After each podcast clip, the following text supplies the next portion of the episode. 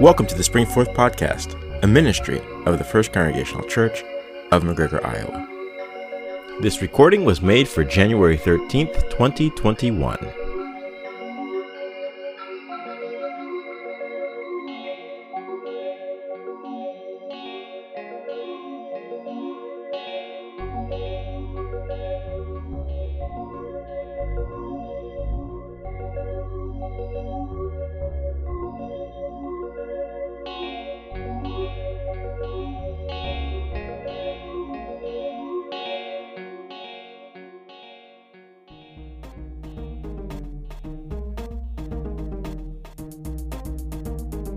And behold, a lawyer stood up to put him to the test, saying, "Teacher, what shall I do to inherit eternal life?" He said to him, "What is written in the law? How do you read it?" And he answered, "You shall love the Lord your God with all of your heart, with all of your soul, with all of your strength, and with all of your mind, and your neighbor as yourself." He said to him, "You have answered correctly. Do this, and you will live." But he, desiring to justify himself, said to Jesus, "And who is my neighbor?"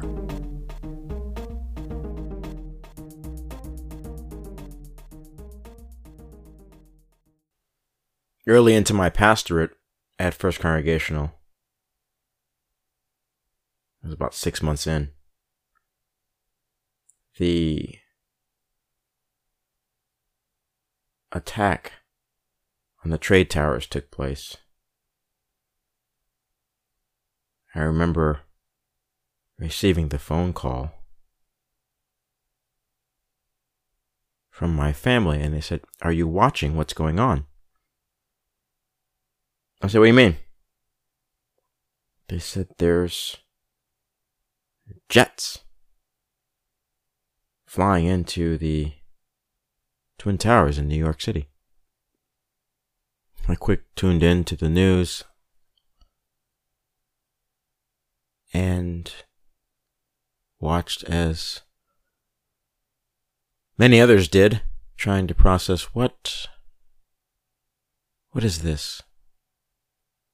Is this my generation's Pearl Harbor? What is this?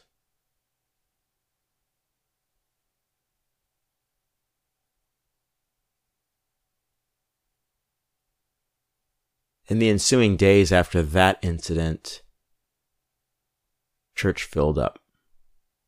I saw faces that I didn't even know. I think people just came to town to find a church to go to. Church was packed. It was like Easter Sunday.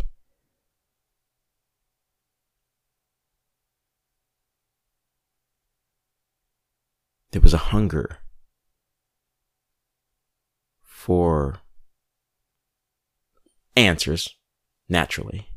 I mean, your basic answers: who did it, how long was this planned, what's going on. But there was a hunger for moving forward. How can we move forward? How will we move forward? What does God have to say about these things? I don't even remember what I said at the time. That's before we started recording messages. Sure, it was some collection of platitudes for the moment. Prayers for support and encouragement. Call for solidarity. The usual talking points. I was also much younger in the ministry too, and so new in the call. I had to tread very carefully so as to not make the congregation feel like, "Uh-oh, we made a mistake. We called this guy and he is not good. He's not helpful. He's way out of bounds." I mean, we were all dealing with it as a people, trying to process and grow and trying to see where our faith settled down and the midst of all of that. Some of those who were alive during the time of Pearl Harbor had described a similar feeling of being ill at ease, almost sort of like a visceral remembrance of that incident and then the Trade Towers. I remember that we sat the youth group down, the then youth group, and we sat them down, plied them with snacks, and we said, we just want to have a clearinghouse. We just want to sit down and find out where you're at. See what you're feeling. See if there's any questions that we might be able to wrestle with together as a group.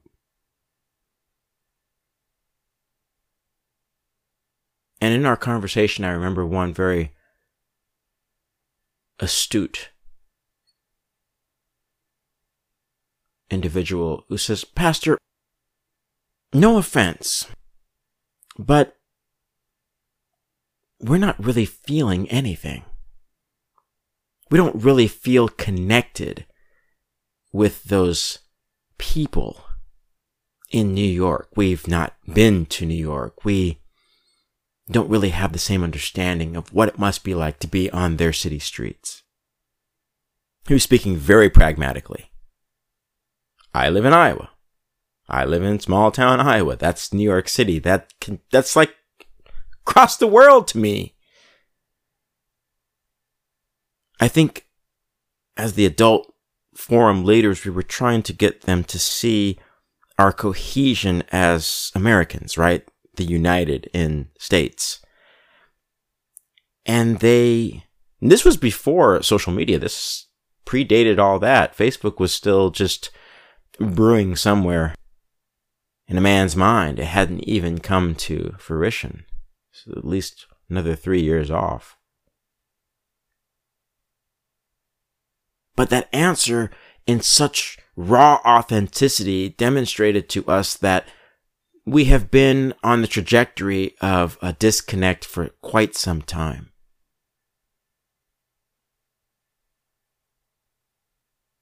That certain aspects, culturally, politically, socially, we have grown to such exponential size that we can only really manage an emotional footprint of our immediate surroundings.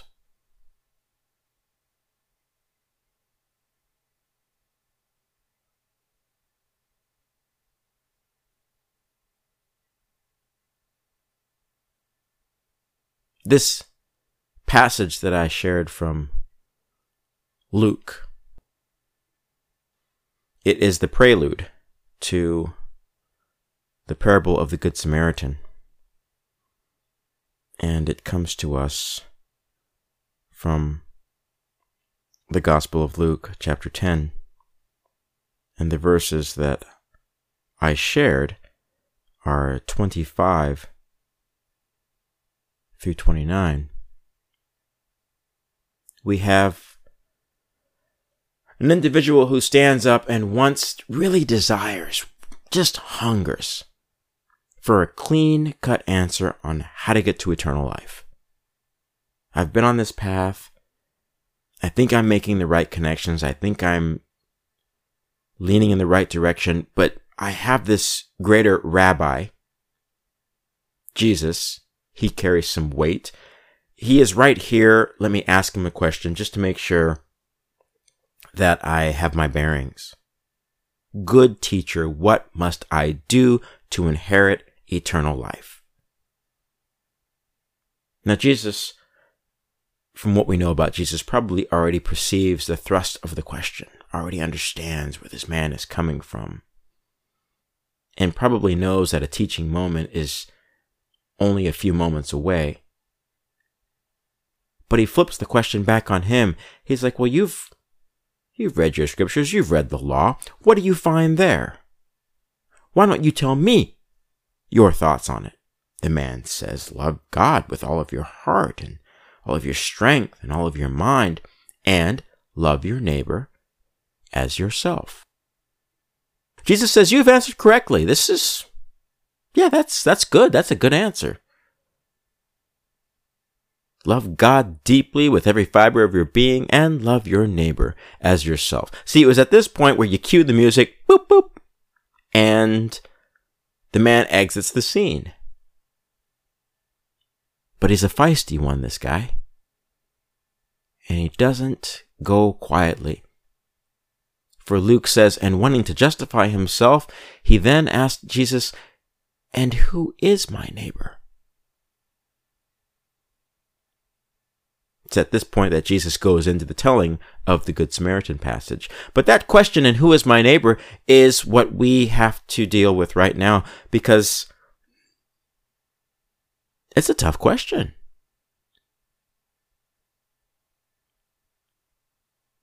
If you want to look at it geographically, like who is your geographic neighbor? Who is the person who shares property lines with you? When we can look at it in that context, in the old days, when you'd move into the suburbs and you were fortunate enough to be able to get your house, you didn't really know who was living next door. You met them at a point. Maybe you had good relationships with them. Maybe you shared lawn instruments and gardening tools and gardening techniques. Maybe they had an annoying dog that barked all the time, and you're just like, God bless it! That animal needs to quiet down! Maybe as soon as you moved in, the neighbor next door left their house for health reasons, or they got a new job and you never really got to know them, and somebody else moved in.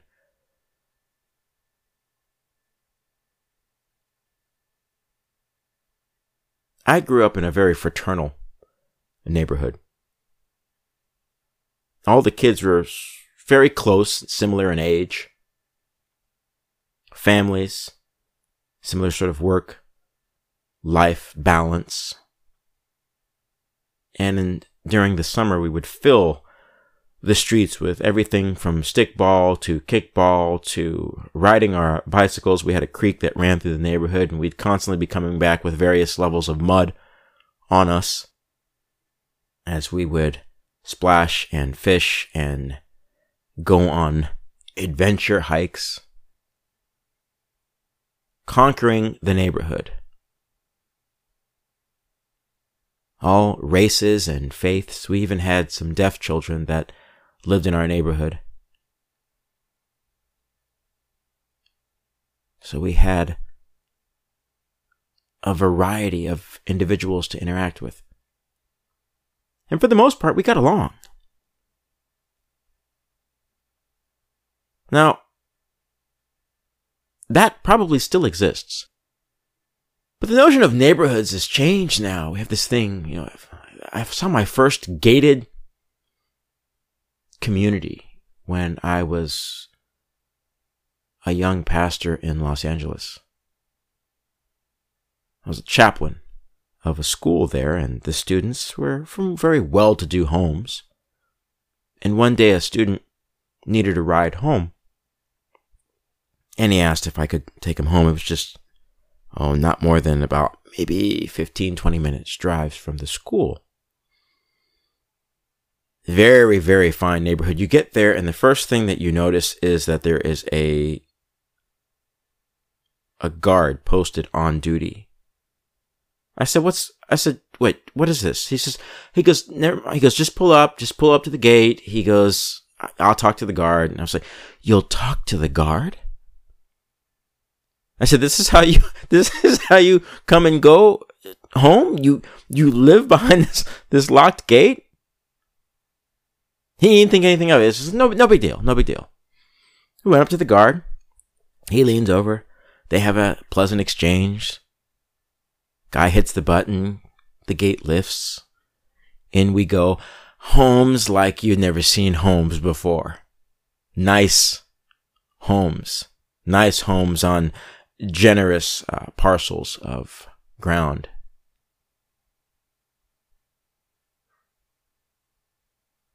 A rather comfortable existence. So I got my taste of these gated communities, these gated residential areas, when I was serving in Los Angeles. I didn't see that. They didn't have that kind of stuff at the time when I was growing up in Anchorage. But as time has unfolded, I see that these sorts of residential enclaves are becoming more fashionable. Or the retreat, as I have done, guilty as charged, as I have done, the retreat to the country, where you go and you get yourself a parcel and you tuck your house far back off the road. So I get it, okay? I'm living that. I get that. But I do know who my neighbors are. I actually even know how my neighbors vote. Interesting. But here's the thing. This notion of, and who is my neighbor, is, it's a question that we need to unfold, because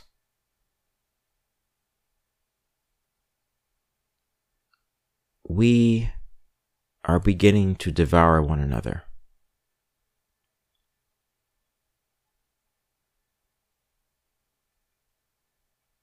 We become slaves to our polarity. Slaves to our ideologies, slaves to social media, and I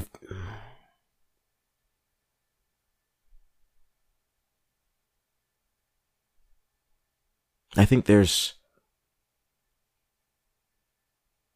a very strong similarity between that young lawyer who truly wanted to inherit eternal life, but he was hoping that Jesus was going to say, and your neighbor is whoever you get down with. Your neighbor is whoever shares your views. Your neighbor is anyone who does not annoy you, anyone who does not test your patience. Your neighbor is a select group of individuals that live in accordance with your truth. But Jesus is like, oh, you want to set me up about who is your neighbor? Great, let me tell you an outlandish story about the most unlikely hero who comes to your aid. That is the parable of the Good Samaritan, is the most unlikely hero that comes to the aid of the man who was left for dead, while the so-called deserving individuals walked on by. They just kept on going, didn't really happen to stop at all. I think we need to go back to formula. I think we need to go back to formula for rebuilding our understanding of community.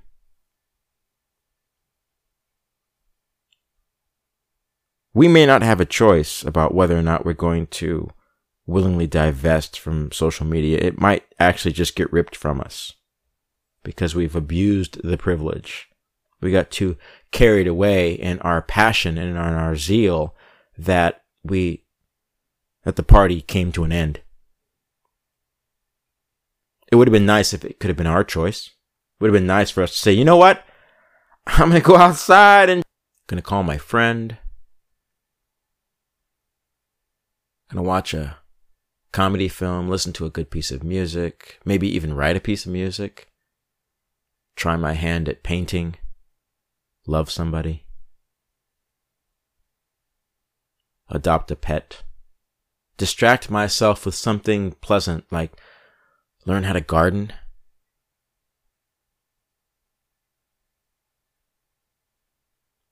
Learn how to identify the trees of the forest, birds of the air.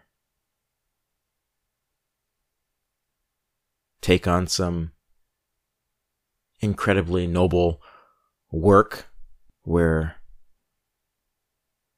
we volunteer at a shelter house for those who are without a home. When Jesus reflects back the possibility that our neighbor is quite possibly someone across that metaphorical aisle from us, he brings a stinging rebuke to our insular nation and to our insular attitude.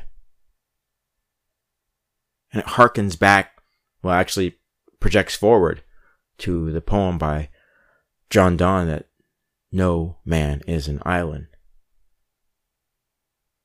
We could update the language that no individual is an island. We are all interconnected in some way, but only if we want to see our interconnectivity. If we don't wish to see it, if we reject it, if we hands down dismiss it, then it's gone. It will never exist. It will never be a possibility for us.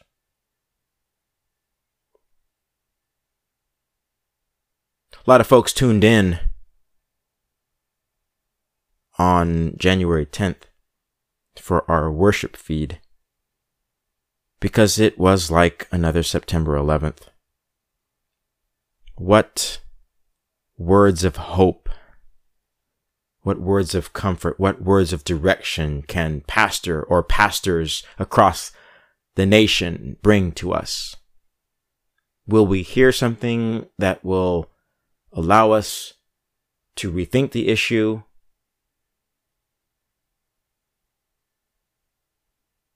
Or will we resolve to believe what we want to believe and reject this pursuit of rediscovering our neighbor? I don't want us to feel that the united in the name of our country is optional. That you can just lump that off and just call it States of America. United, if you choose. The united is a very strong component. It's what holds the fabric together. It's what reminds us of what's supposed to be our pursuit.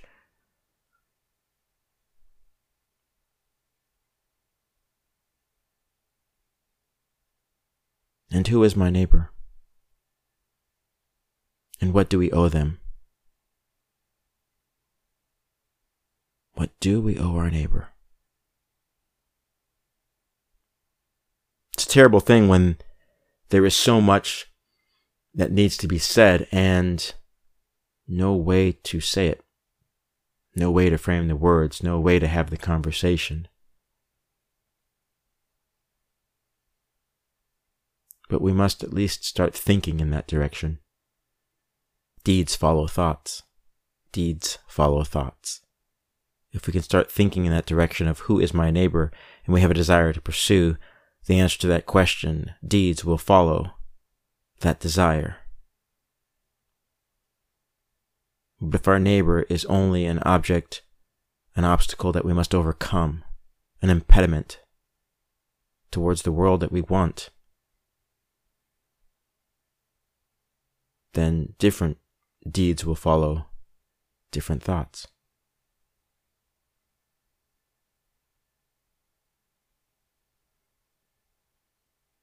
Please know, as I've said before, almost a worn-out, tired phrase, that you are not alone. That God endures with you, wrestles alongside you, and will bless your journey. I don't believe it's too late for us to understand what it is that makes us so upset.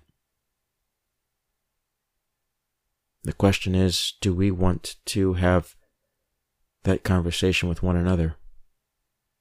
Are we ready to listen to someone when they share their grievance with us? Are we ready to really listen and say, tell me what it's like to be you? Because I don't know. Let us pray. Loving and most merciful God, we thank you for, well, at least this day. You've given us this day. We ask that you would help us to go back to formula, to think about neighborliness in that spiritual sense, to press as hard as we can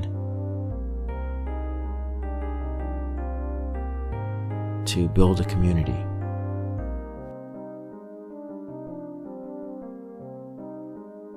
to build a community where a variety of voices can and will be heard.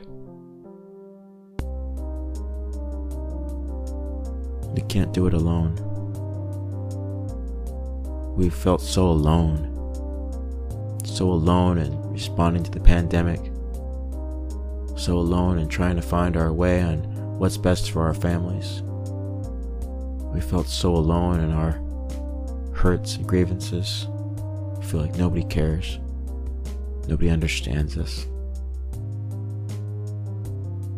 We've even felt isolated by you, hurt by your ministers, church leaders. We feel like they're taking us for a ride and they're handling us, for their own self-preservation.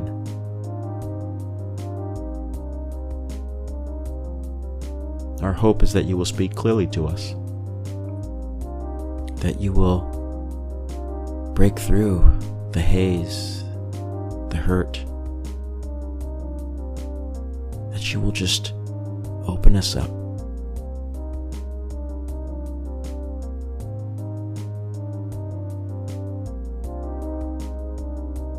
We trust you.